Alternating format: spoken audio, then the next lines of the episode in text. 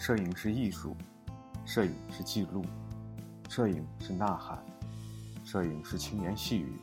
摄影是生存方式。松略步带你进入另一个摄影世界。欢迎收听《摄影那些事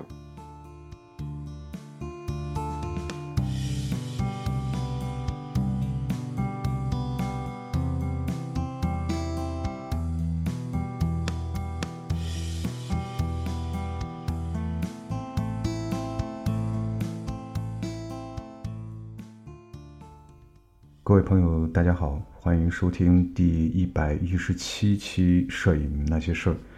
我是主播松列布。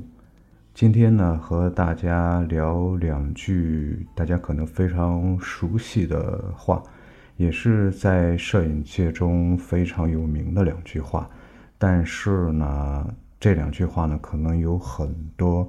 误传。那么今天呢，我们来聊一聊。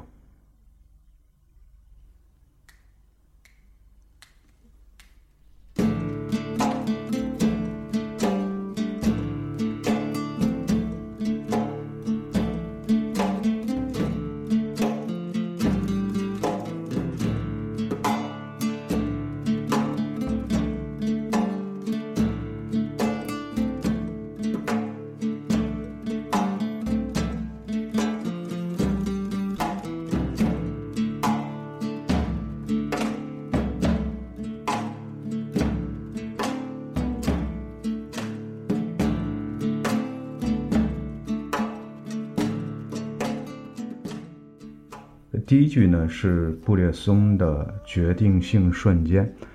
相信很多玩摄影的朋友都知道布列松这个人，包括我自己的名字松列布也实际上是根据布列松这个名字来的。之前在节目中呢也曾经跟大家说过名字的原因。布列松最著名的理论呢就是决定性瞬间。他的这个决定性瞬间的理论，对于我本人也产生过很大的影响。在看一些照片的时候，总是在思考，这个照片它到底有什么样的吸引人的地方？它的这个最动人的瞬间是什么？最感人的那一瞬是什么？也曾经因为这个原因，所以在拍照片的时候总是在。想方设法的去寻找这个所谓的决定性瞬间，但事实上，你有没有想过呢？其实“决定性瞬间”这个词并不是布列松发明的，或者说这个词并不是最早由布列松提出来的。当我们的后代问起他们的发。钱财不能吃的时候，只有当那时美丽世界已经远走。有一本书叫做《观看之道》，这本书呢是布列松他的一个访谈录啊，在这本访谈录中，布列松呢亲自对这个问题做了一个解释啊。布列松在法国出了他的一本作品集啊，这本作品集的封面呢是是由当时非常著名的一个画家叫做马蒂斯给他设计的封面啊，书名呢叫《匆忙中的影像》啊，也翻译作《急救的影像》，就是说这些照片都是在匆匆忙忙中完成的作品。这个名字是没有什么太吸引人的地方啊，只是这个封面呢，因为是由马蒂斯做的，所以这个封面还是很有意思的。那后来呢，美国要引进布列松的这本书，但是美国的编辑呢认为这个名字并不是非常合适啊，匆忙中的影像好像就是什么都不是啊，这个这个这个这个照片啊，所以就考虑了就是。要换一个名字啊，那么后来呢，迪克西蒙呢就给他起了一个名字啊，叫做决定性瞬间。那么实际上，布列松对这个决定性瞬间这个名字，这个词儿呢，应该说他也是知道的啊，因为这个词呢是红衣主教雷兹他的回忆录中有一句话啊，那么这句话呢是这样写的，是说世界上任何事物都有其决定性的时刻。如果是你今天翻开布列松的一本书啊，叫做《思想的眼睛》啊，这本书，呃，是布列松关于摄影的一本小书啊。之前我们在节目中也曾经推荐过这本书。这本书中有一篇文章就叫做《决定性瞬间》。这篇文章的一个下面的一个小序吧，就是红衣主教雷兹的这句话。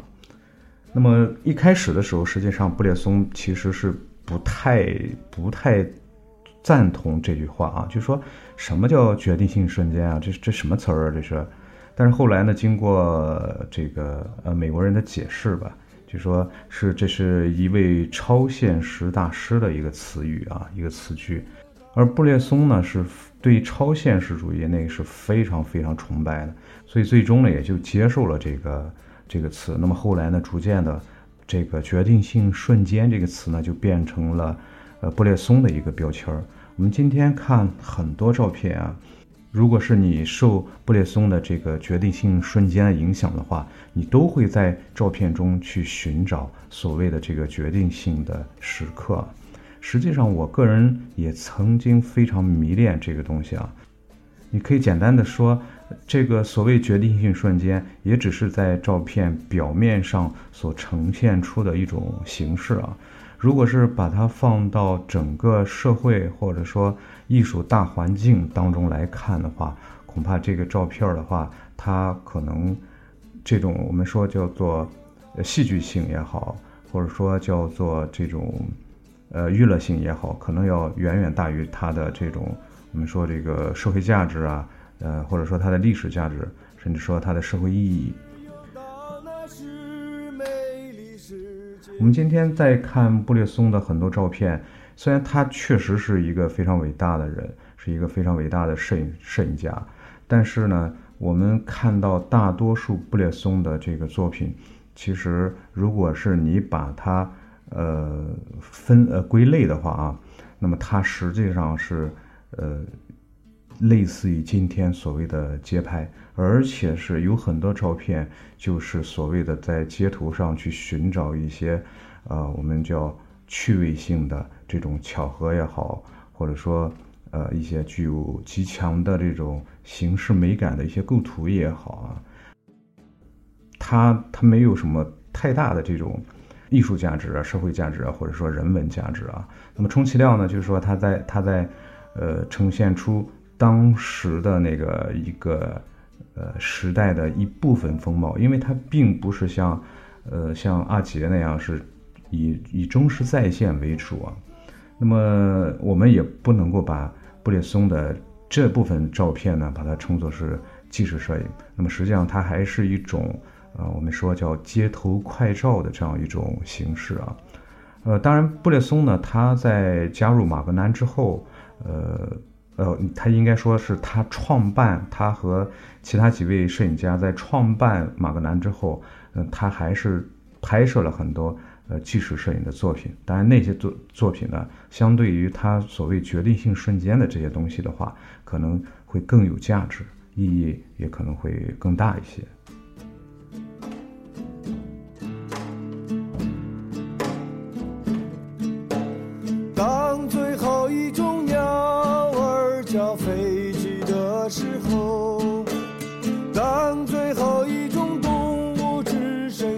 人的时候，当最后一片草原变成荒原的时候，当我们的后代问起他在摄影界还有一句非常非常著名的话，叫做“如果你的照片拍的不够好，那是因为你离得不够近。”这句话是著名的战地摄影师罗伯特·卡帕所说的，但这句话实际上，呃，实际上也是有一定误传的，因为卡帕的原话并不是这样说的。我手边有一本。失焦》这本书呢是，呃，卡帕所著的《战地摄影手记》啊。这本书在封面上就这样写道啊：如果你的照片拍得不够好，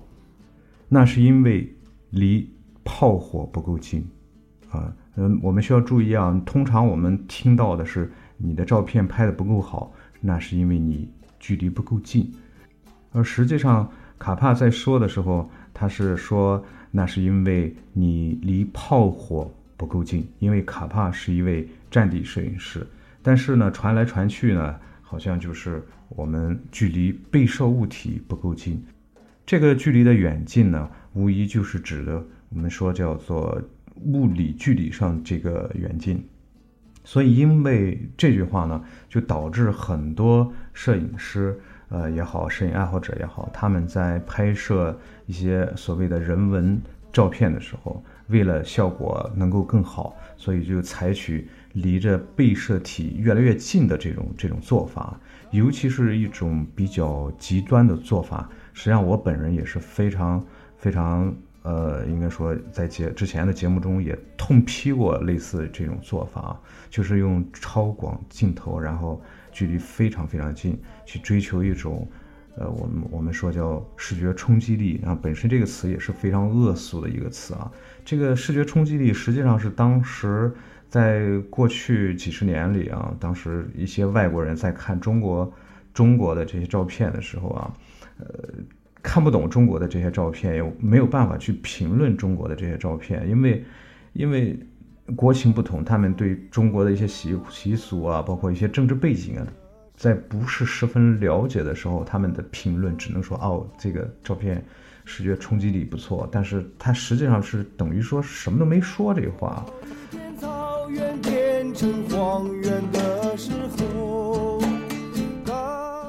所以放到今天，哦，有很多人在不停的去追求视觉冲击力，而这个是越来越恶俗的一一种一种拍摄方法啊。那么最简单的一种形式就是用超广镜头，然后距离特别近，追求一种夸张变形的这种透视效果啊。呃，你这个距离确实是物理距离近啊，那么这种效果达到的这种这种效果呢，如果是你第一次看，可能会确实是有一种非常震撼的这种效果。但是当你大量的充斥这种拍法的时候，就它就变成了一种非常非常恶俗的一种一种拍摄方法，也是我坚决不赞同大家去这样拍的一种方法。我们今天再来理解卡帕的这句话的时候，我们不妨首先先把这这个炮火加上，那么就是如果你的照片拍得不够好，那是因为你离炮火不够近。我们单纯从这个字面上来理解的话。实际上是说，卡帕作为一个战地摄影师，那么他要深入到炮火，深入到战争的第一线去，去去去拍摄。所以说，这个战地摄影师本身就是一个非常非常危险的一个一个职业。那么你如果是只是说离得很远，或者说在一些相对来说非常安全的一些位置，你是没有办法拍到一线的那些个士兵那些战争的真实的情况。就也就不会产生一些非常震撼人心的、非常真实的啊，那么让人印象非常深刻的那些个那些个作品。所以从这个意义上来说的话，实际上卡帕在说这句话的时候，就是指的你要拍好战争片，那么你要你就要深入到战争的内部，冲到第一线去做。那么这无疑是冒着很大的危险。那么最终呢，卡帕也是因为他的这种非常非常敬业的这种这种精神，最终也是在越南，呃，因为在这个拍摄照片的这种行军过程中踩了地雷，最后最后被炸死了。所以卡帕本身呢是一个非常非常让我们敬佩的一个战地摄影师。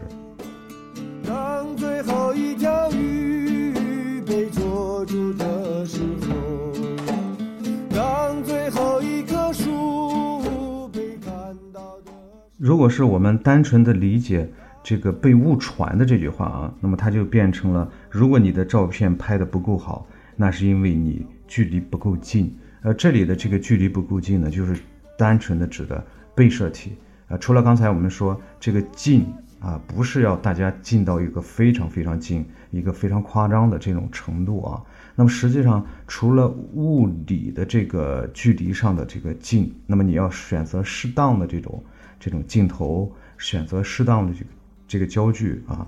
呃，除了这个方面呢，还有一个更为重要的方面，我们延伸一下，实际上也就是说，在人和人之间的关系上的这种近，而这种近呢，它是一种抽象的，不不是物理的那种绝对的那种那种近。而这个呢是相对比较抽象的，是关人的关系上的一种近，而人关系上的这种近呢，就是说，呃，摄影师和被摄者呢，要在这种人际关系上的这这种近，那么它实际上就是说，是人和人之间要要要相互信任啊，那么在心理心灵上的这种这种距离的这种近，被摄体没有太多的这种戒心也好，提防心也好，来来针对这个摄影家。那么在这种情况下，那么才能够拍出一些比较自然、比较真实的一些，呃，能够感动人的照片。所以，我们延伸一下的话，啊，那么卡帕这句话实际上实际上也是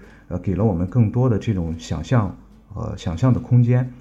所以，卡帕的这句话呢，我们可以衍生出除了物理上的这种远近，那么还有就是人与人之间。心灵上的这种远近啊。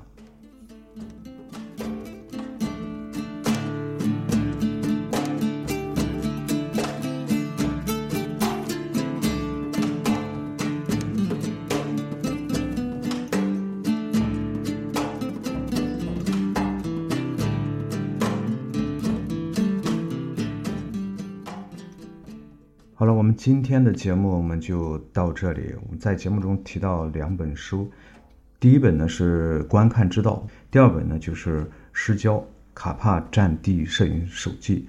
也是两本非常不错的书，那么推荐给大家。好了，我们这期节目就到这里，我们下期节目再见。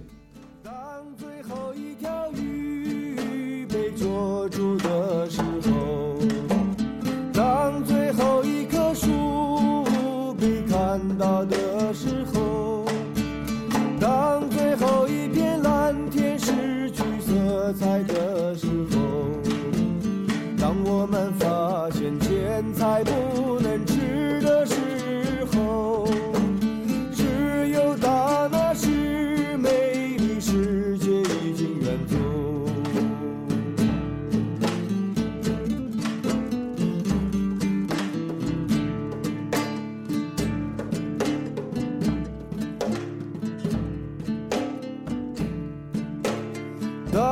最后一种鸟儿叫飞起的时候，